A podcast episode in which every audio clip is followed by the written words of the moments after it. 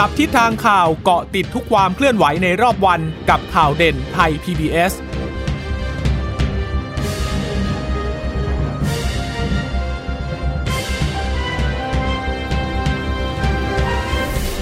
สวัสดีค่ะ สวัสดีค่ะ ติดตามมาพบกับข่าวเด่นไทย PBS นะคะ คุณผู้ฟังพบกันเป็นประจำทุกวันจันทร์ถึงศุกร์บ่ายๆแบบนี้ค่ะ อัปเดตข้อมูลข่าวสารที่เกิดขึ้นในรอบวัน เช่นเคยกับดิฉันจีราชาตาเอี่ยมรัศมีกับคุณพึ่งนภาคล่องพยาบาลค่ะค่ะ สวัสดีคุณผู้ฟังทุกท่านนะคะ ที่รับฟังเราผ่านทางสถานีวิทยุที่เชื่อมโยงสัญญาณจากไทย PBS นะคะ จะเจอกันบ่ายสามโมงเย็นอย่างนี้ ก็มาติดตามเหตุการณ์ที่เกิดขึ้นในแต่ละวัน ก็เป็นการสรุปสรุปมาให้ฟังละกันว่ามีความเคลื่อนไหวอย่างไรบ้างนะคะ เรื่องของโควิด -19 ก็คงต้องตามกันต่อ โดยเฉพาะในคัสเตอร์ของผู้ต้องกักโอ้เห็นตัวเลขแล้วก็ข้างตกใจนะคุณชาตานะคะ เพราะว่า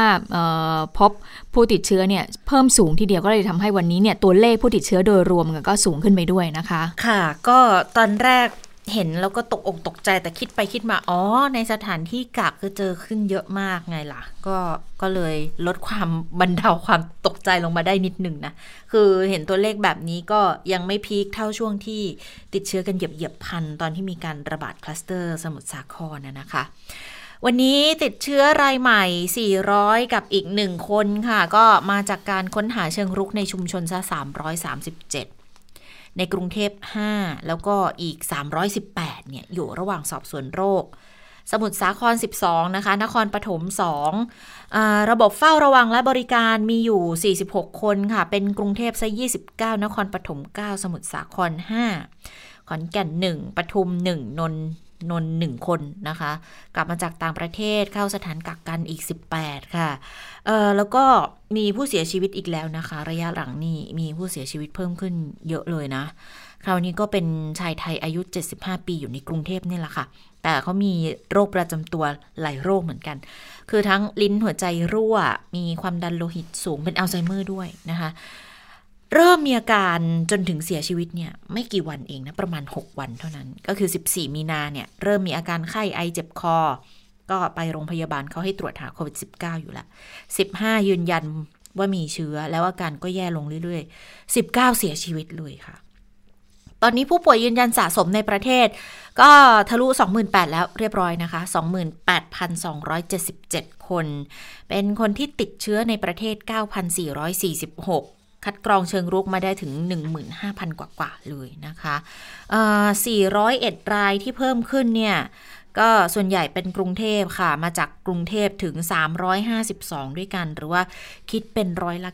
91.91 เลยนะคะ รองลงมาก็จะเป็นสมุทรสาคร 17 คน คิดเป็นร้อยละ 4.44 จังหวัดอื่นอีก 14 ก็ อยู่กระจายกระจายกันไปร้อยละ 3.66 นะคะ ตอนนี้พบผู้ติดเชื้อโควิดแล้ว 66 จังหวัดทั่วประเทศทีนี้สถานการณ์ชั่วทั่วโลกนะคะ ดูแล้วก็มันก็ไม่ได้ดีขึ้นอีกแล้วนะ ตอนนี้เนี่ยไปยอดรวม 2 124 ล้าน291,478 แล้วค่ะ ยอดผู้ติดเชื้อสูงสุดอันดับแรกสหรัฐอเมริกา 30 ล้านแล้วนะคะบราซิลอันดับ 2 12 ล้าน 50,000 กว่าคน อันดับ 3 เนี่ยเป็นอินเดีย 11 ล้าน6 แสนกว่าคนนะคะ รัสเซียอยู่ที่ 4 ก็ตามมาห่างๆอยู่ที่ 4 ล้านกว่าอันดับ 5 อังกฤษค่ะ 4 ล้าน3แสน ประเทศไทยคงอยู่อันดับที่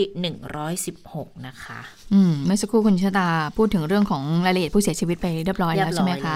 อ่าก็เมื่อวานก็มีผู้เสียชีวิตเพิ่ม วันนี้ก็มีผู้เสียชีวิตเพิ่มหนึ่งคนนะคะ ตอนนี้ตัวเลขก็ผู้เสียชีวิตสะสมก็อยู่ที่ 92 คนแล้วนะคะซึ่งเรื่องของผู้ต้องกักที่อยู่ในพื้นที่ตอมอบางเขน วันนี้คุณอนุทินชาญบริกูลก็พูดอยู่เหมือนกันนะคะบอกว่าตอนนี้เนี่ยในเรื่องนี้ก็มีการประสานให้ตั้งโรงพยาบาลสนามเรียบร้อยแล้ว ก็อยู่ภายใต้การควบคุม แล้วก็มีการบริหารจัดการเป็นอย่างดีก็ขออย่าได้เป็นห่วงเลยนะคะ ไปฟังเสียงคุณอนุทินกันค่ะ คือส่วนใหญ่คนเหล่านี้ไม่แสดงอาการ พอไม่แสดงอาการก็ต้องต้องถือว่าตราบใดที่เราเจอตัวเขาแล้วก็นำเขาเข้ามา รับการรักษาเนี่ยในโรงพยาบาลสนาม หรือโรงพยาบาลใด ๆ ก็ตามเนี่ย นี่คือสิ่งที่เป็นการควบคุมโรคที่ปลอดภัยที่สุดนะครับ คนเหล่านี้ส่วนใหญ่ก็เป็นคนวัยทำงานนะอายุไม่เยอะก็พอไม่ได้แสดงอาการเนี่ย บางครั้งเราใช้เวลาเป็นตัวรักษา ถ้าไม่แสดงอาการเนี่ย เลยเนี่ยนะ ก็ไม่ไม่ต้องให้ยา เราก็ไม่ได้ให้ยาฟาวิพิลาเวีย หรือว่าให้การรักษาอะไรสิบวันเขาก็จะหายเองนะครับโควิดมันก็เป็นอย่างเงี้ย มันก็มีมีส่วนที่แรงส่วนที่ เออส่วนที่มันก็เวลาบทมันจะไปมันก็ไปดื้อๆพอครบสิบวันอย่างเงี้ยอย่าอย่าคือตอนนี้อย่าไปดูยอด ต้องดูว่า การกระจายมัน ไปอยู่นอกเหนือการควบคุมหรือเปล่า ตอนนี้มันไม่มีการกระจายไงมันเป็นคลัสเตอร์ ปั้งปั้งปั้งแต่ละที่ใช่ไหมสะเก็ดไฟตกไปตรงไหนไอ้ระบบควบคุมโรคเขาก็ไปตะครุบได้ ตอนนี้มันยังไม่มีหลุด อืม ก็ตอนนี้ก็อยู่ในพื้นที่ของตอมอบางเขนนะคะ อย่างที่คุณนนทินก็เลยไม่ค่อยเป็นห่วงเท่าไหร่นักนะเอ่อก็คือว่ามันตอนนั้นก็เป็น cluster บางแคใช่ไหมแล้วก็มา cluster ที่เอ๊ะบางขุนเทียนด้วยใช่ไหมคะ แล้วก็มา cluster ที่ตอมอบางเขนนะคะ วันนี้ทางสตอมก็มีการถแถลงแล้วก็มีการพูดถึงแนวทางในการดูแลเหมือนกันหลังจากที่เมื่อวานนี้เนี่ยผู้บัญชาการตำรวจแห่งชาติพลตำรวจเอกสุวัสด์แจ้งยอดสุขเนี่ยก็ได้มีการลงพื้นที่ไปไปดูความพร้อมในการตั้งโรงพยาบาลสนามนะคะซึ่งเมื่อวานนี้พบตรก็บอกว่ามีเตียงเนี่ย120 เตียง แต่ว่าถ้าจะมีมากกว่านี้เนี่ยก็น่าจะรองรับได้ถึง 300 คนทีเดียวนะคะ แล้วก็มีการประสานจะหาสถานที่เพิ่มเติมด้วยที่จะมาดูแลผู้ต้องกักในส่วนนี้นะคะ วันนี้ทางสตมก็มีการถแถลงร่วมกับทางกระทรวงสาธารณสุขเหมือนกันนะคะ ก็บอกว่าก็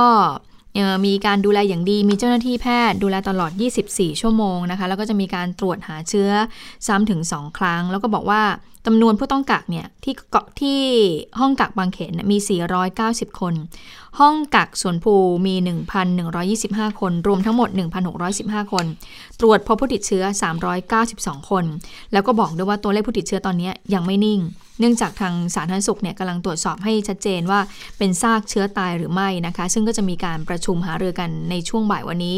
ส่วนมาตรการควบคุมโรคก็บอกว่าจะปฏิบัติตามคำแนะนำของกรมควบคุมโรคอย่างเคร่งครัดค่ะ ไปฟังเสียงของพลตำรวจโทสมพงษ์ชิงดวงกันค่ะในโรงพยาบาลสนามเนี่ยนะครับเราจะแบ่งเจ้าหน้าที่เป็นสองผัดนะครับคือชุดข้างในก็จะใส่ชุด PPE นะครับเข้าเวร15 วันแล้วคุกคีอยู่เขาดูแลเขาจากที่พักเป็นสัดส่วนนะครับ แล้วอยู่ภายในไม่ออกข้างนอก พอเขาออกเวรเขาก็ต้องไปถูกกักที่ศูนย์ฝึกอบรมที่ดอนเมืองอีก 15 วันเพื่อดูอาการวันนี้เขากลับไปครอบครัวติดครอบครัวเขาถูกไหมครับเพราะฉะนั้นตรงนี้เรามีมาตรฐานตามที่สาธารณสุขแนะนำนะครับ เราเอายึดหลักที่เหมือนตัวตำรวจตมเนี่ยเป็นแพทย์พยาบาลที่รักษาคนไข้ที่ติดเชื้อเขาทำไงเราทำอย่างนั้นนะครับได้สั่งการชัดเจนแล้วก็ให้ทาง ทีมงานแพทย์กับพยาบาลเนี่ยมาให้ความรู้กับทางตมที่รับผิดชอบกับลักษณะนี้เนี่ยก็ทางกระทรวงสาธารณสุขก็ได้กรุณาฉีดวัคซีนให้กับตำรวจท่องกับทั้งหมดแล้วนะครับ อันนี้ก็ถือว่าเป็นมาตรการที่เรามีในการทุกมิตินะครับ ส่วนอีกส่วนหนึ่งก็เป็นวงวงวงชั้นนอกชั้นกลางก็จะใช้การควบคุมอย่างกล้องวงจรปิดดูการทำงานนะครับ แล้วก็จะมีวิทยุตัวหนึ่งสำหรับให้หัวหน้า คนไข้เนี่ยซึ่งเขาเป็นคนว่าแล้วเรามีร่างเนี่ยที่จะวอว่าเขาต้องการอะไรนะครับด้านภายในก็มีการรับเชื้อและทางกระทรวงสาธารณสุขก็ได้ส่งเครื่องมือในเรื่องการวัดออกซิเจนของเลือดนะครับ ค่ะก็เออเป็นแนวทางในการดูแลคนที่อยู่ในโรงพยาบาลสนาม แล้วก็เชื่อมั่นว่าจะไม่มีใครที่ออกไปข้างนอก โดยที่ไม่มีการป้องกันนะคะ ก็ให้ขอให้เชื่อมั่นด้วยนะ แล้วก็คนที่ทำงานในโรงพยาบาลสนามเนี่ยเขาจะให้พักเฉพาะเลย คือกักตัวไม่ให้ออกไปชุมชนด้านนอกเลย คือจริง ๆ สโมสรตำรวจมันก็จะเป็นส่วนแยกอยู่แล้วนะคะ ก็ไม่ค่อยจะมีชุมชนอยู่ตรงนั้นหรอกแต่อย่าลืมว่ามีแฟลตตำรวจอยู่นะ แต่ว่าโรงพยาบาลสนามคิดว่าคงจะ ไม่มีปัญหาหรอกก็คงต้องดูแลกันให้ดีว่าไม่ให้มีใครที่เกิดความเสี่ยงที่จะออกไปด้านนอกนะคะ ทีนี้ทางด้านของคุณหมอโสพลเอี่ยมสิริถาวรรองอธิบดีกรมควบคุมโรควันนี้ก็มาดูด้วยนะคะ ก็บอกว่าทางกรมเนี่ยเข้าไปร่วมจัดตั้งโรงพยาบาลสนามกับหน่วยงานที่เกี่ยวข้องและก็จะจัดกำลังแพทย์พยาบาลของกรมไปปฏิบัติหน้าที่ภายในโรงพยาบาลสนามด้วย คือก่อนหน้านี้พิจารณาความเหมาะสมกันแล้วนะคะ ก็ดูแล้วว่าอะเหมาะเหมาะกับการทำเป็นโรงพยาบาลสนาม เพราะว่าอย่างที่บอกเมื่อสักครู่เป็นส่วนที่เขาแยกออกมาจากชุมชน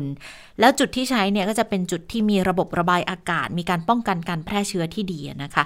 กระทรวงมีประสบการณ์ในการจัดตั้งโรงพยาบาลสนามมากว่า 10 แห่งแล้วที่สมุทรสาคร และจะมีที่จังหวัดอื่น ๆ ด้วย ก็เลยจะนำประสบการณ์แบบนี้ค่ะ เอามาบริหารจัดการโรงพยาบาลสนามของอทาง ตมด้วยนะคะของทางสำนักงงานตรวจคนเข้าเมืองได้อย่างมีประสิทธิภาพด้วย ส่วนสุขภาพผู้กักการเคลื่อนย้ายไปโรงพยาบาลสนามเนี่ยก็ต้องเป็นไปตามหลักของกระทรวงกันอย่างเคร่งครัดด้วยนะคะ ประเมินความเสี่ยงผู้กักแต่ละคน กลุ่มผู้มีโรคประจำตัวอายุมากภาวะติดเชื้อพบเชื้อมากเนี่ยอันนี้ต้องดูแลกันเป็นพิเศษ แล้วเขาจะแบ่งเชื้อกลุ่มแบ่งกลุ่มผู้ติดเชื้อเป็น 3 กลุ่มเลย นั่นก็คือจะมีกลุ่มติดเชื้อใหม่ค่ะ ก็คือต้องประเมินอาการอย่างใกล้ชิด ต้องลดการแพร่เชื้อไปยังคนอื่นด้วย 2 จะเป็นกลุ่มที่บอกว่าติดเชื้อมาระยะหนึ่งละก็คือสัก7ถึง10 วันขึ้นไป อันนี้ต้องดูว่าเชื้อมากเชื้อน้อยนะคะ ถ้าเชื้อน้อย แต่ยังต้องติดตามอาการและป้องกันการแพร่เชื้ออยู่ ทีนี้อีกกลุ่มหนึ่งกลุ่มสุดท้ายก็บอกว่า ติดเชื้อมาก่อนหน้านี้แล้วเขาอาจจะมีซากเชื้อตายในร่าง อันนี้ต้องตรวจคัดแยกอีกครั้งหนึ่ง เพราะว่าอาจจะมีคนที่หายดีแล้วอยู่ในกลุ่มนี้ด้วยนะคะ แต่เบื้องต้นเนี่ยส่วนใหญ่พบแบบไม่มีอาการ ดังนั้นโอกาสที่จะมีความเสี่ยงแบบเจ็บป่วยรุนแรงเสียชีวิตจะค่อนข้างน้อย แต่ก็ต้องดูอย่างใกล้ชิด ต้องวัดไข้ ต้องดูออกซิเจนในเลือดด้วยว่าประเมินว่าการติดเชื้อเพิ่มมากขึ้น หรือน้อยลงนะคะ ก็ขอให้เชื่อมั่นนะคะ ฟังเสียงของนายแพทย์โสพลกันค่ะ ที่ผ่านมายังไม่เคยมีเหตุการณ์ที่ประชาชนที่อยู่บริเวณรอบๆของโรงพยาบาลสนามเนี่ยได้รับผลกระทบจากการติดเชื้อนะครับ อันนี้เราก็ใช้มาตรฐานเดียวกันนะครับมันก็คือคอยมั่นใจได้นะครับ คนที่มีความเสี่ยงที่สุดแหละคือคนที่ให้บริการรักษาพยาบาลนะครับ คืออยู่ใกล้ชิดกับผู้ป่วยซึ่งทางเจ้าผู้ชาการก็ได้ให้ ข้อมูลเมื่อสักครู่ว่าเรามีมาตรการป้องกันนะครับไปสังเกตอาการต่อ 14 วันแล้วนั้นต้องมีการตรวจสอบด้วย เช่นเดียวกับแพทย์พยาบาลนะครับ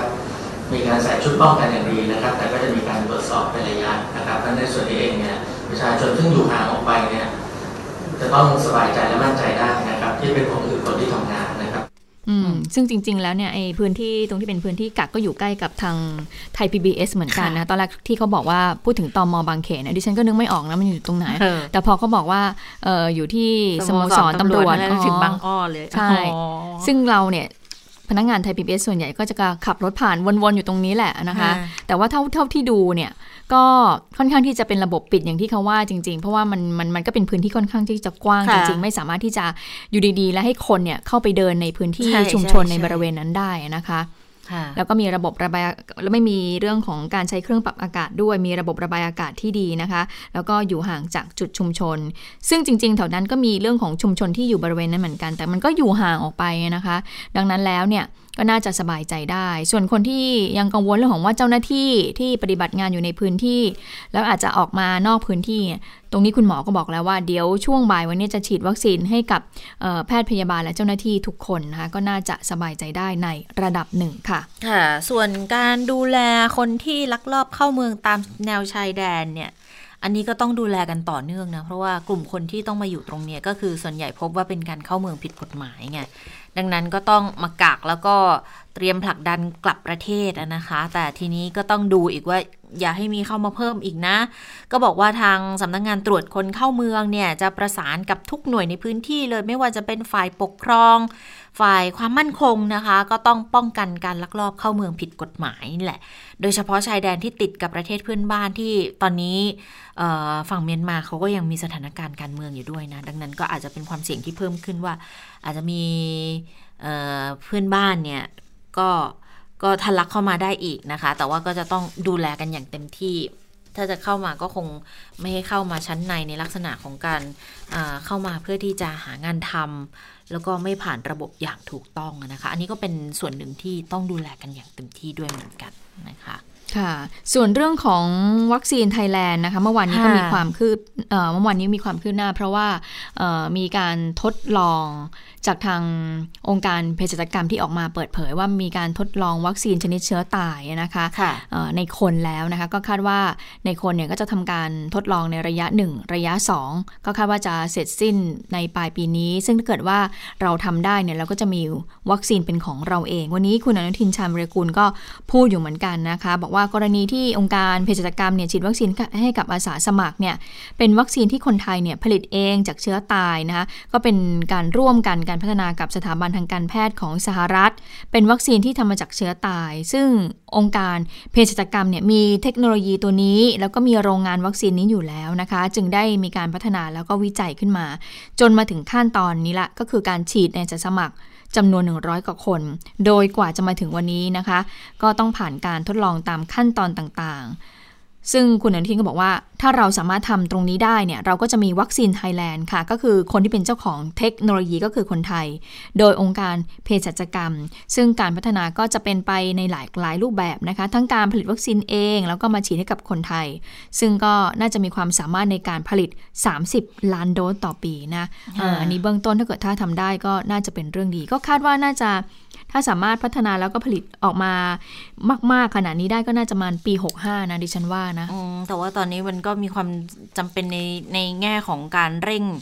นำเข้ามาหรือว่าเร่งกระจายให้ได้มากที่สุดนะคะ เพราะว่าหลาย ๆ คนก็อยากฉีดกันอยู่แล้วนะคะ ตอนนี้มันก็เลยมีเริ่มมีข่าวมาบอกว่าให้จองวัคซีน นะคะเป็นการส่งไปตามไลน์หรือว่าตามสื่อสังคมออนไลน์ต่างๆเนี่ยจองวัคซีนจากองค์การเภสัชกรรมเหรอ ไม่ใช่จองวัคซีนเหมือนกับให้ VIP เลยรอดพิเศษให้ VIP ก็เป็นการโพสต์ของศูนย์ต่อต้านข่าวปลอมนะคะเขาก็เลยออกมาเตือนเหมือนกันบอกเนี่ยมันเริ่มมีมิจฉาชีพไงออกมาบอก เปิดจองวัคซีนโควิด -19 ล็อตพิเศษ VIP คนที่สนใจกดลิงก์เลยค่ะ add ไลน์ทำการจอง ปรากฏว่าตรวจสอบข้อเท็จจริง โดยทางสำนักงงานปลัดกระทรวงสาธารณาสุขแล้วเป็นเรื่องเท็จนะ ไม่เป็นความจริงเลย ตอนนี้ไม่มีการเปิดให้จองวัคซีนโควิด -19 ล็อตพิเศษ VIP แล้วก็เตือนประชาชนด้วยบอก อย่าไปให้ข้อมูลแก่บุคคลดังกล่าว เพราะว่าดีไม่ดีสูญเสียทรัพย์ได้เหมือนกันนะคะ แล้วก็อย่าส่งต่อข้อมูลด้วยนะคะ เพื่อให้ประชาชนได้รับข้อมูลข่าวสารที่ถูกต้องเนี่ยติดตามทางเว็บไซต์ของทางกระทรวงสาธารณาสุขได้โดยตรงนะคะ อันนี้ก็เป็นอีกเรื่องหนึ่งที่นำมาฝากกัน เพราะว่าก็อาจจะมีคนที่หลงเชื่อก็ได้ คือตอนนี้แม้แต่ เอกชนเองก็ยังไม่สามารถนำเข้าได้เองด้วยนะ ดังนั้นเรื่องของการจะให้จองวัคซีนอะไรอย่างเงี้ยก็อาจจะเป็นเรื่องที่ยังไม่ใช่ยังไม่ไม่น่าจะเกิดขึ้นในระยะอันใกล้นะคะ แต่ว่าวันนี้เนี่ยนอกจากคุณอนุทินรับเข็มที่สองใช่ไหมวันนี้ ปรากฏว่าวันนี้ค่ะ สมเด็จพระเจ้าลูกเธอเจ้าฟ้าสิริวัณวรี นารีรัตนราชกัญญาก็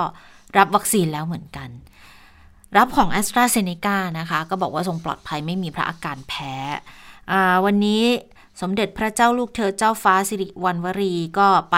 เสด็จไปยังโรงพยาบาลจุฬาลงกรณ์สภากาชาติไทยค่ะไปรับการฉีดวัคซีนป้องกันโรคโควิด -19 ของบริษัทแอสตราเซเนกา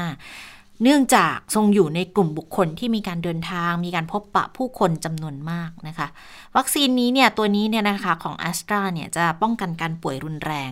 ลดการรับเชื้อและแพร่เชื้อ ซึ่งได้รับการรับรองว่าสร้างภูมิคุ้มกันต่อไวรัสที่เป็นสาเหตุของโควิด -19 ในคนที่อายุตั้งแต่ 18 ปีขึ้นไปนะคะ วิธีการก็ 8 ขั้นตอนตามที่กระทรวงสาธารณาสุขได้กำหนดเอาไว้ด้วยนะคะ อืมนะคะส่วนเรื่องของการแก้ไขปัญหาบางกลอยวันนี้ก็มีความคืบหน้ามานะหลังจากที่ทางเครือข่าย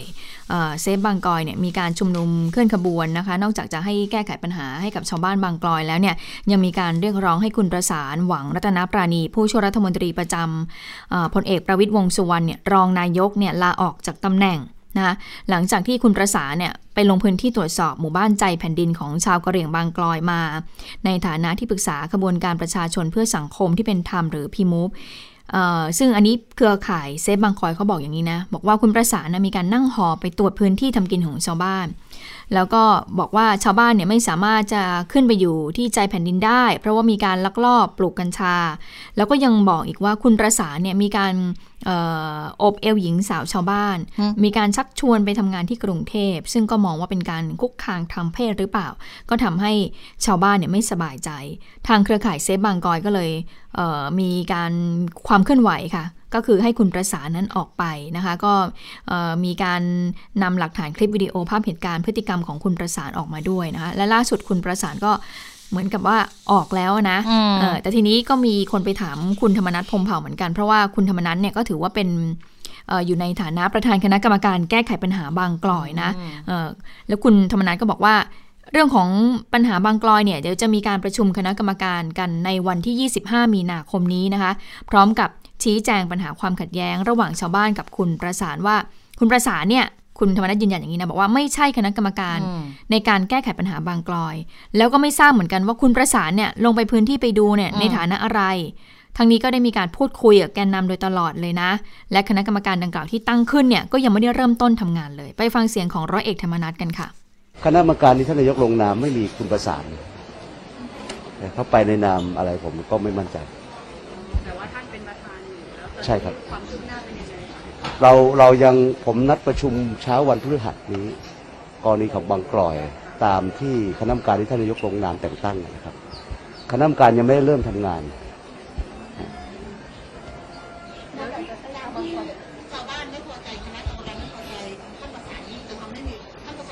คือคือต้องต้อง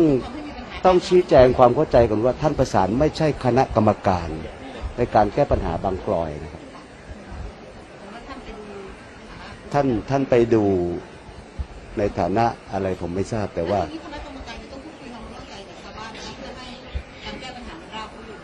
คือผมเองผมคุยกับแกนนำมาโดยตลอดว่าผมจะมีการประชุมคณะกรรมการที่ประกอบด้วยทุกภาคส่วน ในเช้าวันพฤหัส8โมงเช้านะครับนี่นี่ต้องเน้นเลยว่าเรื่องของคณะกรรมการยังไม่ได้เริ่มทำงานเลยนะครับ นั้นในเรื่องของอท่านผู้ช่วยประสานก็เป็นเรื่องส่วนตัวท่านนะครับ แล้วก็ผมก็ได้ได้คุยกับท่านแล้วว่าท่านต้องหยุดนะครับเรื่องบางกรต้องปล่อยให้เป็นหน้าที่คณะกรรมการที่ท่านนายกลงนามแต่งตั้งค่ะทีนี้ก็มีอีกท่านหนึ่งที่น่าจะมีส่วนเกี่ยวข้องกับเรื่องของการแก้ไขปัญหาบางกลอยด้วยนะคะ อย่างคุณวราวุฒิศิลปะอาชา รัฐมนตรีทรัพยากรธรรมชาติและสิ่งแวดล้อมก็พูดเรื่องนี้เหมือนกันก่อนที่จะ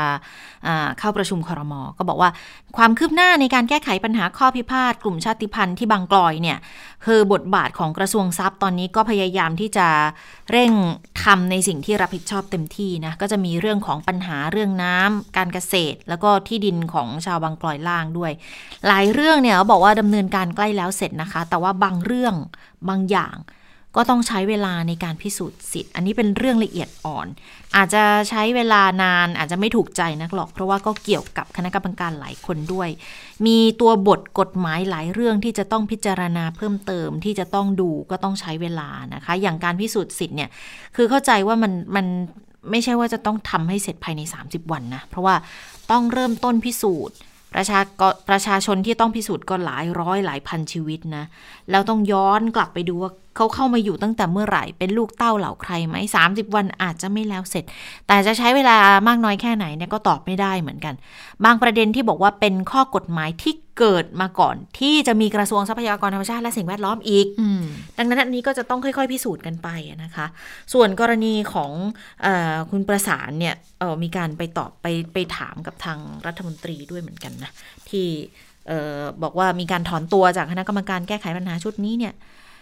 จะทำให้งานสะดุดไหมคุณวราวุฒิก็บอกอันนี้เรื่องส่วนบุคคล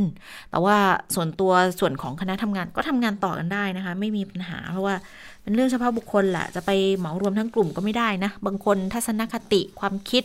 บุคลิกก็แตกต่างกันไปอันนี้แล้วแต่บุคคลนะคะ ก็เหมือนที่คุณธรรมนัฐพูดแหละคือคณะกรรมการยังไม่ได้เริ่มทำงาน ประชุมนัดแรกนู่น 25 มีนาคมนะคะอืมแต่ก็ไม่เข้าใจว่าตอนที่ลงไปเนี่ยลงไปในฐานะอะไรเออนะคะ แล้วทำไมทำไมคุณธรรมนัฐถึงบอกว่าไปดูชื่อไม่ได้มีอยู่ในคณะกรรมการแต่ก็แต่ว่าก็ปล่อยให้เขาไปทำหน้าที่แล้วก็อ้างอย่างนี้มาถึงลงพื้นที่เลยถึงขั้นลงพื้นที่นั่งเฮลิคอปเตอร์ไปลงพื้นที่นี่ก็ต้องต้องมีอำนาจสั่งการไหมค่ะ คือไม่ใช่แค่มาที่ทำเนียบแล้วก็ออกไปพบปะกับประชาชนตัวแทนประชาชนเท่านั้นนะแต่ว่าลงพื้นที่ไปยังพื้นที่นั้นเลยนะคะ อันนี้ก็ไม่เข้าใจอยู่เหมือนกันนะคะทีนี้มาดูเรื่องของการแก้ไขรัฐธรรมนูญ ซึ่งดูเหมือนว่าเราก็คงจะต้องเริ่มนับหนึ่งใหม่ หลังจากเมื่อสัปดาห์ก่อนเนี่ยทางรัฐสภาเนี่ยก็มีการโหวตความร่าง รัฐธรรมนูญในวาระสามไปเรียบร้อยแล้วนะคะ แล้วก็ตอนนี้ก็เลยมีเสียงเรียกร้องบอกว่าถ้าอย่างนั้นเนี่ย ก็อยากให้รัฐบาลเนี่ยเป็นเจ้าภาพในการแก้ไขรัฐธรรมนูญเลยดีไหมนะคะมีการสอบถามเรื่องนี้ไปทางพลเอกประวิตยวงสุวรรณเหมือนกันนะคะ ซึ่งพลเอกประวิตยก็บอกว่าเป็นเรื่องของสภานะไม่เกี่ยวกับรัฐบาลเลย ก็ต้องให้สภาเนี่ยเป็นคนจัดการ ยืนยันว่ารัฐบาลเนี่ยก็เดินหน้าเต็มที่อยู่แล้ว ไม่ว่าจะเป็นการแก้ไขรายมาตราหรือว่าทั้งฉบับ แต่ขอให้เป็นไปตามสารรัฐมนูญวินิจฉัยไปฟังเสียงของพลเอกประวิตยกันค่ะก็แก้ยังไงสภา สภากับรัฐบาลคนละเรื่องรัฐบาลมีมีสิทธิ์เสนอแก้ไขได้เขาแก้รัฐบาลให้แก้อยู่แล้ว แก้แก้รายมาตราหรือแก้ทั้งฉบับก็แล้วแต่ให้ทำตาม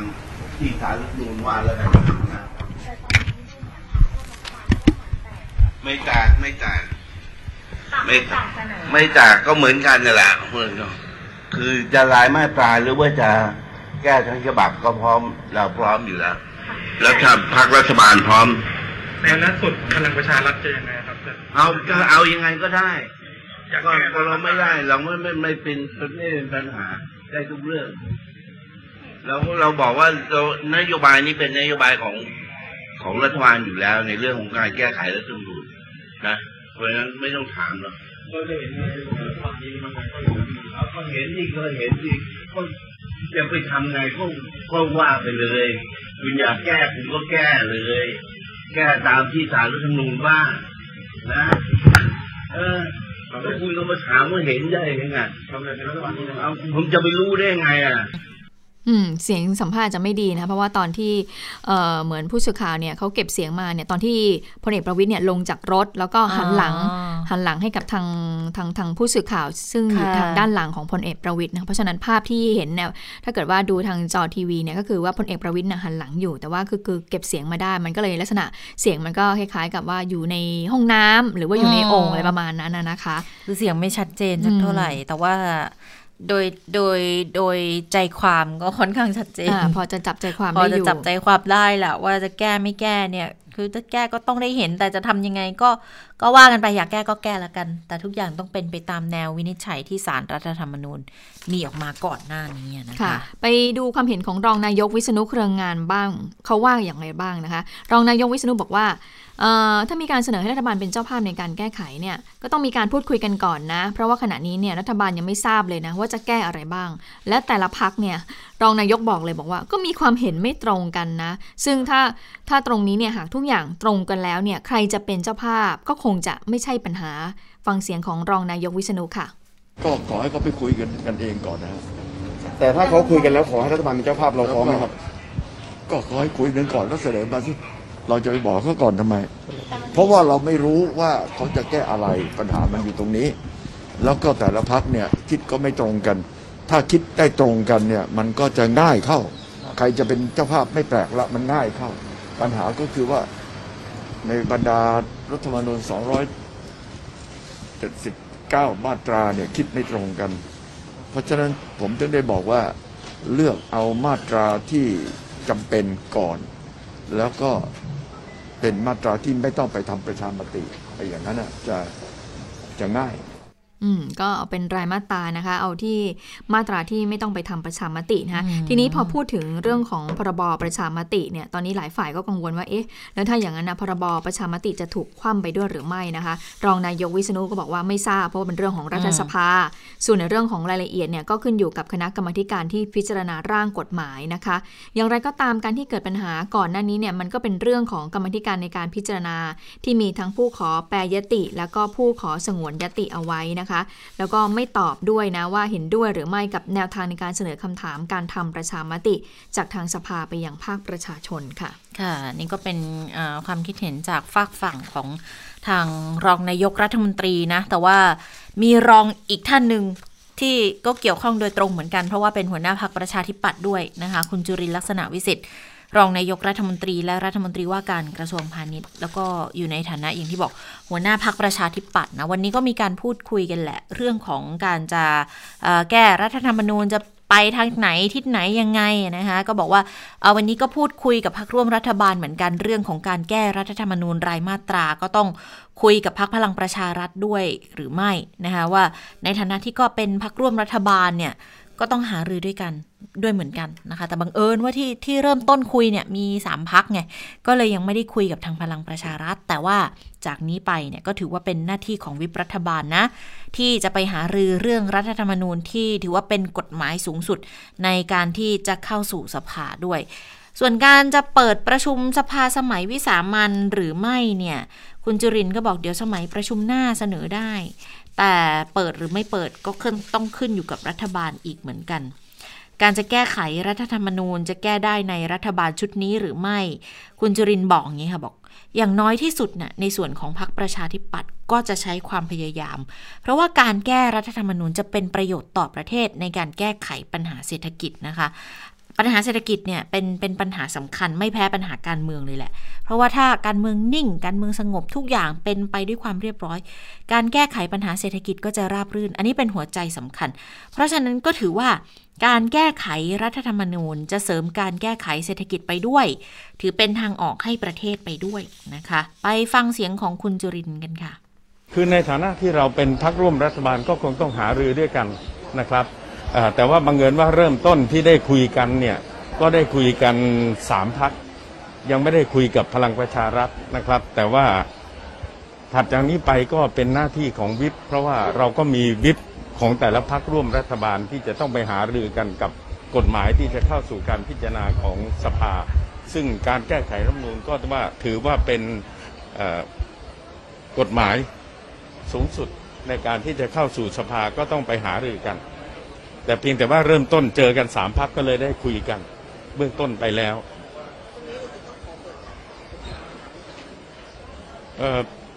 ผมคิดว่าในสมัยประชุมหน้าก็สามารถเสนอได้นะครับ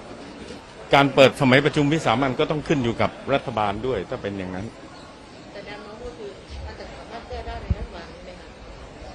อย่างน้อยที่สุดในส่วนพรรคประชาธิปัตย์เนี่ยก็จะใช้ความพยายาม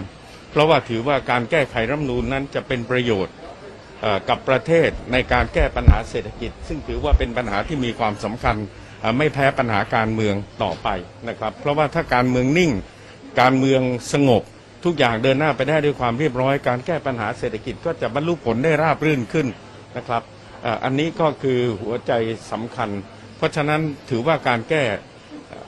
รัฐธรรมนูญเนี่ย มันก็เสริมการแก้ปัญหาเศรษฐกิจด้วย แล้วเป็นทางออกให้กับประเทศ แต่ว่าถึงยังไม่ตกผลึกนะคะว่าการจะแก้จะแก้แบบไหนอะไรยังไงนะแต่สิ่งที่ผู้สื่อข่าวถามไปเหมือนกันก็คือ การจะแก้ถ้าแก้เป็นรายมาตรา อันนี้มองว่าเป็นทางออกที่ดีที่สุดไหมคุณจรินทร์บอกงี้ค่ะบอกว่า สถานการณ์ตอนนี้เนี่ยนะการแก้ทั้งฉบับเนี่ยมีเครื่องหมายคำถามอยู่ แล้วจะถกเถียงกันยังไม่ได้ข้อยุติว่าสรุปเนี่ย ต้องทำประชามติก่อนวาระหนึ่งหรือว่าไปทำจริง ๆ หลังจากผ่านวาระสามไปแล้วก่อนนำขึ้นทุนกล้าวทุนกระหม่อม ก็ยังเป็นเรื่องที่ถกเถียงกันอยู่ด้วยนะคะ ส่วนการที่คุณศรีสุวรรณเข้าไปยื่นเอาผิดต่อปปชกับสสสวที่ลงมติวาระสาม รวม 208 คนเนี่ยอืมจะกระทบกับการแก้รัฐธรรมนูญไหม คุณจรินทร์บอกงี้บอกการลงมติเห็นชอบ แก้รัฐธรรมนูญวาระสามเป็นไปตามมติสภา ก่อนทุกคนจะลงมติเห็นชอบก็เป็นมติของที่ประชุมรัฐสภา ว่าจะให้ลงมติวาระสามของส่วนตัวเนี่ยเขาบอกว่าถือว่าการลงมติวาระที่สามเนี่ยเป็นการปฏิบัติหน้าที่ตามรัฐธรรมนูญ โดยชอบทุกประการไม่ได้มีปัญหาอะไร ถ้ามีปัญหาก็คงมีทุกคนค่ะ เพราะว่าเพราะว่ารับรองยติเหมือนกันอืมใช่ไหมมันไม่ใช่ไปนับแค่การโหวตนะ เพราะว่าอาจจะต้องย้อนไปดูตั้งแต่การเสนอยติรับรองยติกันเลยนะอืมก็ใช่ถืไหอมว่าให้ย้อนไปดูตั้งแต่ว่าอ่าวาระแรกวาระสองกันเลยค่ะไม่ต้องเสนอยติในในวันที่จะให้ลงมติอ๋อวาระสามวันนั้นน่ะอืมว่าถ้าคุณมองว่าผิดแล้วคุณเสนอยตินี้ขึ้นมาทำไมอืมใช่ไหมก็เลยมองคือในในลักษณะในมุมมองของคุณจุรินทร์น่ะก็มองว่างั้นถ้าผิดมันก็มัน ก็ผิดกันหมดตั้งแต่เลยเออหมดนั่นแหละเพ ราะว่าเป็นการทำงานอยู่ในสภาอืมและนอกจากคุณศรีสุวรรณจะไปยื่นร้องแล้วนะคะค่ะเอ่อล่าสุดก็มีอีกคนหนึ่งที่ไปยื่นร้องก็คือคุณนัทพลอ่าโตประยูโตประยูนนอดีตที่ปรึกษาประธานผู้ตรวจการแผ่นดินก็เข้ายื่นคำร้องต่อปปชขอให้ดำเนินการกับ 208 คน ซึ่งเป็นสมาชิกรัฐสภาที่ไปลงมติเห็นชอบในวาระสามร่างแก้ไข รัฐธรรมนูญเนื่องจากว่าเป็นการกระทำที่จงใจปฏิบัติหน้าที่ หรือว่าใช้อำนาจหน้าที่ขัดต่อรัฐธรรมนูญแล้วก็กฎหมายปปชชซึ่งคำวินิจฉัยของศาลเนี่ยมันก็มีผลผูกพันทุกองค์กรนะคะ ก็เลยขอให้ปปชนั้นไต่สวน แล้วก็มีความเห็นส่งเรื่อง ให้อาการสูงสุดนั้นฟ้องต่อศาลฎีกา แผนกคดีอาญาของผู้ดำรงตำแหน่งทางการเมือง ตามรัฐธรรมนูญมาตรา 234 ด้วยค่ะ แล้วคุณนัทพรก็บอกว่า คือคำวินิจฉัยเนี่ยของศาลเนี่ยเป็นการหาทางออกให้กับประเทศ เพราะว่าเดิมเนี่ยการแก้รัฐธรรมนูญเนี่ยทำไม่ได้ แต่คำวินิจฉัยก็ออกมาบอกว่าแก้ไขได้ แต่ว่าต้องไปทำประชามติสอบถามประชาชนว่ายินยอมหรือไม่ ถ้ายินยอมก็แก้ไขได้นะคะ แต่ว่าสิ่งที่ทางสมาชิกรัฐสภาทำไปก็มองว่าเป็นการที่กระทำที่จงใจขัดต่อรัฐธรรมนูญค่ะค่ะ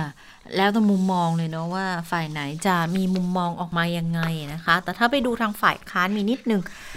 คุณอนุสรเอี่ยมสะอาด รองหัวหน้าพักเพื่อไทยก็พูดถึงเหมือนกันกรณีร่างแก้ไขเพิ่มเติมรัฐธรรมนูญที่คว่ำไปวาระสามเนี่ยนะ จนกลายเป็นกระแสออกมาเนี่ยนะว่าบอกว่ารัฐบาล สวที่ออกมาขัดขวางเนี่ยไม่ได้มีความจริงใจในการแก้รัฐธรรมนูญ คุณอนุสรมองว่า ความหวังเรื่องการแก้รัฐธรรมนูญให้เป็นประชาธิปไตยสร้างกฎกติกาที่เป็นธรรมยึดโยงประชาชนเนี่ย ตอนนี้ยังไม่เห็นแสงสว่างปลายอุโมงค์เลยทุกอย่างก็เหมือนแบบ พายเรืออยู่ในอ่างหมุนวนอยู่อย่างเงี้ย เป็นการยื้อเวลาสืบทอดอำนาจให้กับนายก แถมนายกยังท้าทายบอกว่าถ้าระแวงเรื่องการสืบทอดอำนาจก็ไปให้ไปแก้กันเอาเอง แก้กันได้ไหมล่ะนะคะตอนที่ม็อบกดดันหนักก็ทำทีเหมือนบอกจะแก้ให้นะ รัฐธรรมนูญเนี่ย แต่พอดูไปดูมาเออตอนนี้เนี่ย แนวโน้มของม็อบกดดันน้อยลงก็สั่งคว่ำรัฐธรรมนูญเอาซะเลย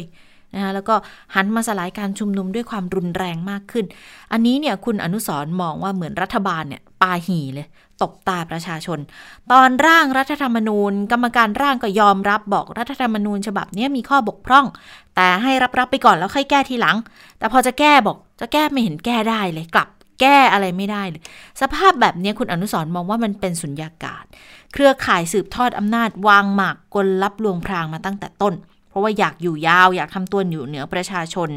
ทั้งที่อำนาจในการสถาปนารัฐธรรมนูญเป็นของประชาชนที่เป็นเจ้าของอธิปไตยของชาติด้วยนะคะ ก็มองย้อนไปเลยบอก นโยบายเนี่ยตอนนั้นแถลงกับรัฐสภาไม่ทำแก้รัฐธรรมนูญบอกว่าเป็นนโยบายเร่งด่วนของรัฐบาลเองทำไม่ได้ แล้วก็ไม่ต้องการไม่มีการแสดงความรับผิดชอบใด ๆแถมยังออกมาเย้ยหยันมาท้าทายประชาชนอีก จะอยู่กันไปแบบนี้จริง ๆ หรือนะคะ อันนี้เป็นการ กล่าวถึงของคุณอนุสรเอี่ยมสะอาด รองหัวหน้าพักเพื่อไทยค่ะ ค่ะ และเมื่อวานนี้ในที่คุณเจนสตาเล่าให้ฟังบอกว่าในทวิตเตอร์เนี่ยมีการโพสต์คุกคามลูกสาวสองคนของพลเอกประยุทธ์จันโอชาใช่ไหมคะ ล่าสุดก็มีความเคลื่อนไหวออกมา บอกว่าพลเอกประยุทธ์เนี่ยก็มอบหมายให้ ทางคุณอภิวัตขันทอง กรรมการผู้ช่วยรัฐมนตรีประจำสำนักนายกรัฐมนตรี ในฐานะทนายความนะคะ ก็ได้ไปดำเนินการแจ้งความเอาผิดทางอาญามาตรา 85 แล้วนะคะ ที่ระบุว่าผู้ใดโฆษณา หรือประกาศแก่บุคคลทั่วไปให้กระทำความผิด และความผิดนั้นมีกำหนดโทษไม่ต่ำกว่า 6 เดือน รวมถึงพรบรวมถึงความผิดตามพรบคอมพิวเตอร์ด้วยนะคะ ก็เป็นการให้ทนายเนี่ยไปฟ้องคนโพสต์ ข้อความที่ไปคุกคามลูกสาวของนายกรัฐมนตรีค่ะ ค่ะ ทีนี้มาดูเรื่องของประชามติกันนิดนึงนะคะ การทำกฎหมายประชามติเนี่ยปรากฏว่า วันนี้คุณสมชายแสวงการกล่าวถึงกรณีที่ที่ประชุมรัฐสภามีมติให้แก้ไขเนื้อหา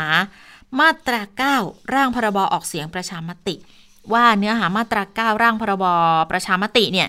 ที่ประชุมรัฐสภา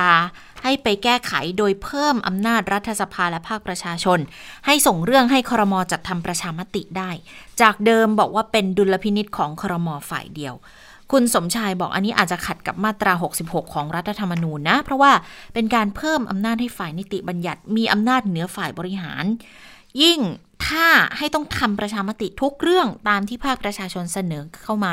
ก็อาจจะยิ่งมีปัญหา ถ้าต้องทำประชามติทุกเรื่องคงยิ่งไปกันใหญ่ ตอนนี้ก็เลยกำลังรอดูผลว่า การแก้เนื้อไขเนื้อหามาตราเก้าของกมทวิสามันร่างแก้ไขเอ่อขออภัยค่ะกมทวิสามันพิจารณาร่างพรบประชามติ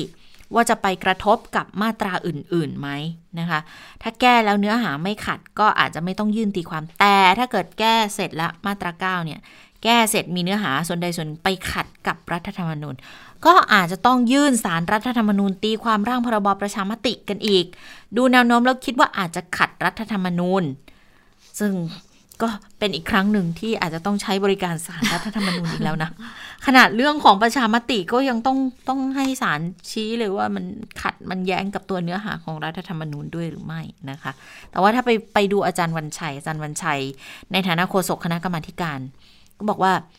เออก็มีความเป็นไปได้ที่สมาชิกรัฐสภา จะยื่นสารรัฐธรรมนูญตีความบทบัญญัติที่เพิ่มเข้ามาในมาตรา 9 ของพรบการออกเสียงประชามตินะคะ เออแต่ว่าเพราะว่าด้วยความเกรงว่าพอยื่นส่วนที่แก้ไขขึ้นมาแล้วเนี่ย มันจะเกินกรอบรัฐธรรมนูญและหลักการ ซึ่งถ้ารัฐสภาเห็นชอบยตินี้เนี่ยข้อข้อข้อบัญญัตินี้นะคะ มันอาจจะมีผลกระทบ คือคือชั้นนี้เนี่ยอาจารย์มองว่าพิจารณารายละเอียดแล้ว เชื่อว่าจะมีคนยื่นให้สารรัฐธรรมนูญตีความอีกนะคะ อันนี้ก็เลย โอ้ ทุกอย่างจะต้องใช้บริการสารรัฐธรรมนูญทั้งสิ้นเลยนะเนี่ยนะคะค่ะ ก็เป็นข้อกฎหมายที่มันมีช่องทางให้มีการถกเถียงกันได้นะคะคะะทีนี้มาดูกรณีที่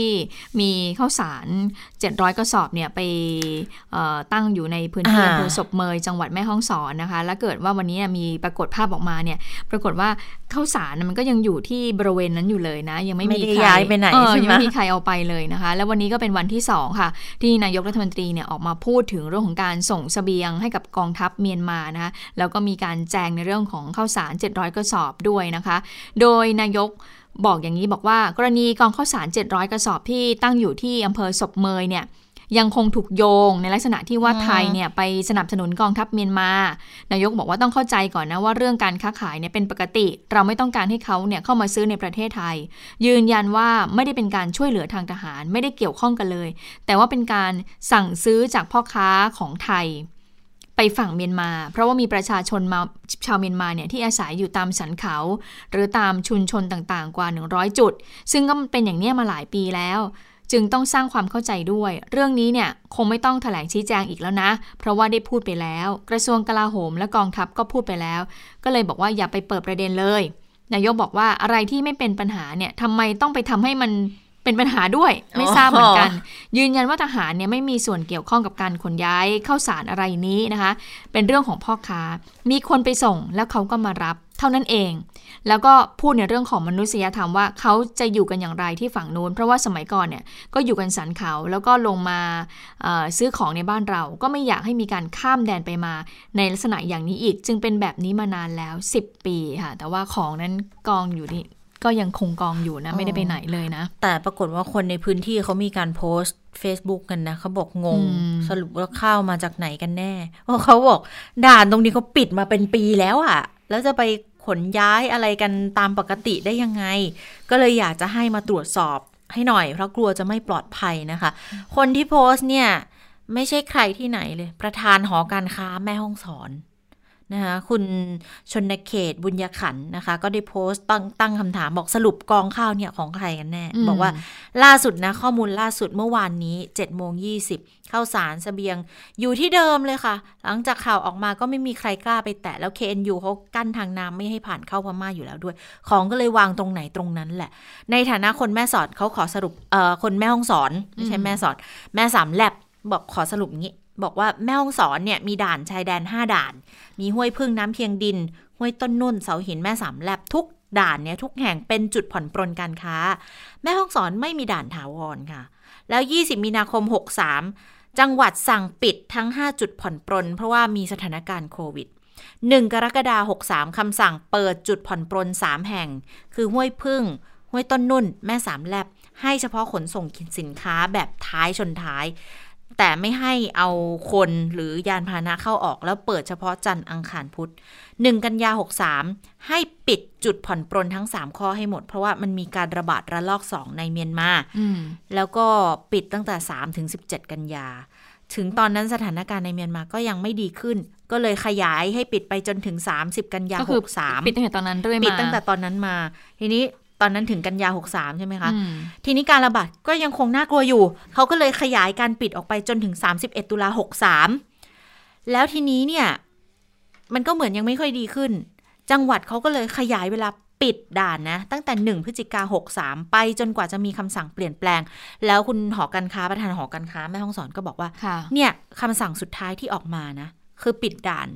จนกว่าจะมีคำสั่งเปลี่ยนแปลง จนถึงตอนนี้ยังไม่มีคำสั่งเปลี่ยนแปลง นั่นหมายความว่าด่านทุกด่าน ก็ยังปิดอยู่อ้าวแล้วทีปิดนี้สนิทไม่มีการเข้าออกของคนสัตว์สินค้าพาหนะ แม่ห้องสอนซิลตะเข็บชายแดนแน่นหนามาก ถึงได้ปลอดภัยจากโควิด มาจนถึงตอนนี้ แต่อยู่ๆมันก็มีภาพแบบนี้มาเนี่ยว่ามีข้าวไปโผล่อยู่พังทางฝั่งสารวินตรงจุดผ่อนปรนเนี่ย เหมือนจะส่งเตรียมจะเข้าไปในเมียนมาเลย แล้วก็ 21 ก็มีการส่งเข้าไปในเมียนมาทางเรือก็เลยข้องใจไงว่า มาจากไหนกันแน่ มาจากไหน 700 กระสอบเนี่ยจากฝั่งไทย หรือว่าต้นทางจากแม่สอดอย่างที่บางสายข่าวเขาบอกว่า เขาแจ้งมาอย่างนี้บอกว่าเเป็นข้าวพม่า แต่เข้าไปทางแม่สอดไม่ได้ เพราะเกณฑ์อยู่ไม่ให้ผ่าน ก็เลยต้องมาทางเมียวดี มาแม่สอด มาแม่ห้องสอนที่บ้านแม่สามแลบเพื่อเตรียมจะเอาเข้าไปในพม่าอีกที อันนี้ก็คือเป็นเป็นเป็นข่าวมาบอกจริง ๆ มันก็คือของเมียนมานั่นแหละ แต่มันส่งไปพื้นที่ไม่ได้ เพราะว่าถ้าเป็นของเมียนมาแล้วทำไมทางทหารไทยเราบอกว่าเป็นการส่งเสบียงอาหารผ่านทางเอ่อนั่คนไงณะกรรมการอะไรนะ TBC ใช่ไหมนั่นไงถึงต้องยังยังงงอยู่นะสรุปยังไงนะคะ แล้วก็คำถามอีกข้อหนึ่งก็คือ ส่วนการขนย้ายข้ามแดนเอาไปยังไงอะ่ะ ก็ทุกจุดก็ยังปิดอยู่ตรงแม่ห้องสอนเนี่ยพ่อค้าแม่ค้าจะไปขายยังไปไม่ได้เลย แล้วที่สำคัญปลายทางจะเอาไปไหน ใบขนถ่ายสินค้าแจ้งว่าส่งจากใคร ไปให้ใคร เนี่ย เอาเนี่ยแค่สามคำถาม ยังไล่หาคำตอบไม่ได้ก็เลย เอามาโพสต์ไว้ก่อนอืมว่าต้องหาคำตอบกันต่อไปอืมนะแล้ววันนี้นายกก็ออกมาพูดเป็นครั้งที่ค่ะสองนะคะต้องรอดูว่าเรื่องนี้จะอืมจะจะจบลงยังไง แล้วเข้าสารเนี่ยจะไปถึงจุดหมายปลายทางหรือเปล่านะคะค่ะเอาละค่ะ ได้เวลาสถานการณ์ในต่างประเทศแล้ว สวัสดีคุณสาวรักษ์ค่ะ สวัสดีค่ะ สวัสดีค่ะ คุณผู้ฟังสวัสดีทั้งสองท่านนะคะเอ่อโอ้วันนี้มีเรื่องน่าสนใจเยอะเดี๋ยวไปเร็วๆก่อนแล้วกัน อันดับแรกไปดูเรื่องของวัคซีนแอสตราเซเนกากันหน่อยนะคะ เมื่อวานทางบริษัทได้เปิดเผยผลการทดสอบล่าสุดเอ่อกลุ่มคนทดสอบเนี่ยมากกว่า 32,000 คนทั้งในอเมริกา ชิลี แล้วก็เปรูนะคะ ผลก็ออกมาว่า ถ้าพูดถึงภาพรวมเนี่ยมีประสิทธิภาพ ช่วยป้องกันการเกิดโรคได้ถึง 79%หมายถึง สมมติคุณจิจิรัชตาฉีดแล้ว ติดเชื้อแต่คุณจิรัชตาจะไม่มีอาการ อันเนี้ยคือ 79% แล้วป้องกันการติดเชื้อแล้วอาการรุนแรงได้ถึงร้อยเปอร์เซ็นะคะ คือตัวเลขออกมาอย่างนี้ก็ถือว่าถือว่าดีมาก และที่ก่อนหน้านี้กังวลกันว่า ตัวเลขการทดสอบอาสาสมัครที่สูงอายุน้อยเกินไป ซึ่งผลการทดสอบล่าสุดเนี่ย ก็มีผู้สูงอายุเนี่ยมากถึง 20%ของอาสาสมัคร ดังนั้นก็น่าจะวางใจได้นะคะในเรื่องของประสิทธิภาพและความปลอดภัย และยังไม่พบว่ามันเพิ่มความเสี่ยงที่จะทำให้เกิดภาวะริ่มเลือดอุดตันด้วย แต่ว่าหลังจากนั้นไม่กี่ชั่วโมงค่ะสำนักงานด้านโรคภูมิแพ้และโรคติดต่อของสหรัฐเนี่ยออกแถลงการเลยนะคะ แย้งว่าทางหน่วยงานของสหรัฐเนี่ยมีความกังวลนะคะว่าผลการทดสอบล่าสุดของบริษัทแอสตราเซเนกาที่เผยแพร่ออกมาเนี่ยเป็นข้อมูลที่ล้าสมัย เก่าเกินไป แล้วให้ข้อมูลเรื่องการทดสอบประสิทธิภาพที่ไม่รอบด้าน ดังนั้นก็เลยขอให้ทางบริษัทแอสตราเซเนกาเนี่ยมาทำงานร่วมกับหน่วยงานของสหรัฐ แล้วมาทบทวนข้อมูลเหล่านี้อีกครั้งหนึ่งนะคะ ซึ่งทางสหรัฐเนี่ยไม่ได้ลงรายละเอียดมากไปกว่านี้ว่าทำไมถึงมีความกังวลทำไมถึงคิดว่าข้อมูล มันเก่าหรือว่าล้าสมัยเกินไปนะคะ แต่ที่ดิฉันคิดเองเนี่ยและมีความน่าจะเป็นไปได้ น่าจะเป็นปัจจัยเรื่องของไวรัสกลายพันธุ์ที่มันก้าวหน้าแบบไปเรื่อยๆนะคะ แต่ในขณะที่การทดสอบเนี่ย มันจำเป็นต้องใช้เวลาต้องกว่าจะหาอาสาสมัครกว่าจะเอารวบรวมผลมาประมวลได้นะคะ ดังนั้นนี่ก็เป็นอีกประเด็นหนึ่งเกี่ยวกับวัคซีนของ a s t r a z เซ e c a และเนื่องจากตอนนี้นะคะหลายประเทศในยุโรปเนี่ยก็ยังมีบางประเทศที่รู้สึกว่ากังวลใจนะคะ ยังไม่กล้าฉีดล่าสุดค่ะ ผู้อำนวยการองค์การอนามัยโลกก็ออกมาบอกเลยนะคะว่า ประเทศไหนนะ มีวัคซีนแอสตราเซเนกาอยู่กับตัวแล้ว ยังรู้สึกว่าลังเลยังมีความกังวล และรู้สึกว่าเออไม่อาจจะใช้วัคซีนแอสตราเซเนกาได้แบบเต็มศักยภาพ ส่งมาให้โควัคเถอะโควัคนี่เป็นโครงการกระจายวัคซีนอย่างเท่าเทียมทั่วโลกนะคะ ซึ่งองค์การอนามัยโลกเนี่ยก็มีส่วนร่วมกับโควัคด้วย บอกว่า งั้นส่งมาเลยถ้าไม่มั่นใจในประสิทธิภาพของแอสตราเซเนกาเนี่ยเดี๋ยวโควัคจะเอาไปกระจายให้ประเทศอื่น ๆ เอง เพราะมีอีกหลายประเทศเข้าคิวรออยู่เนี่ยอยากได้วัคซีนแต่ไม่มี ในขณะที่ประเทศที่มีวัคซีนกลับไม่กล้าฉีดนะคะ ซึ่งผู้อำนวยการองค์การอนามัยโลกบอกว่าตอนนี้ ปัญหาการกระจายวัคซีนที่ไม่เท่าเทียมเนี่ยมันปัญหามันเยอะขึ้นแล้วก็ปัญหาก็แปลกประหลาดมากขึ้นเรื่อยๆนะคะะประเทศที่มีไม่ฉีด ประเทศที่อยากฉีดดันไม่มีนะคะ ข้อต่อมาค่ะคือความกังวลที่ว่าหลายประเทศเนี่ยฉีดวัคซีนให้กับประชากรของตัวเองในปริมาณที่เกินความจำเป็น คือฉีดไปถึงกลุ่มคนหนุ่มคนสาว ทั้งทั้งที่ในอีกหลายประเทศ ผู้สูงอายุยังไม่ได้บุฉีคดลากรทางการแพทย์อืมไม่ได้ฉีด เพราะว่าไม่มีวัคซีนไงนะคะ อันนี้ก็เป็นอีกครั้งหนึ่งนะคะ ที่ผู้อำนวยการองค์การอนามัยโลกออกมาย้ำว่า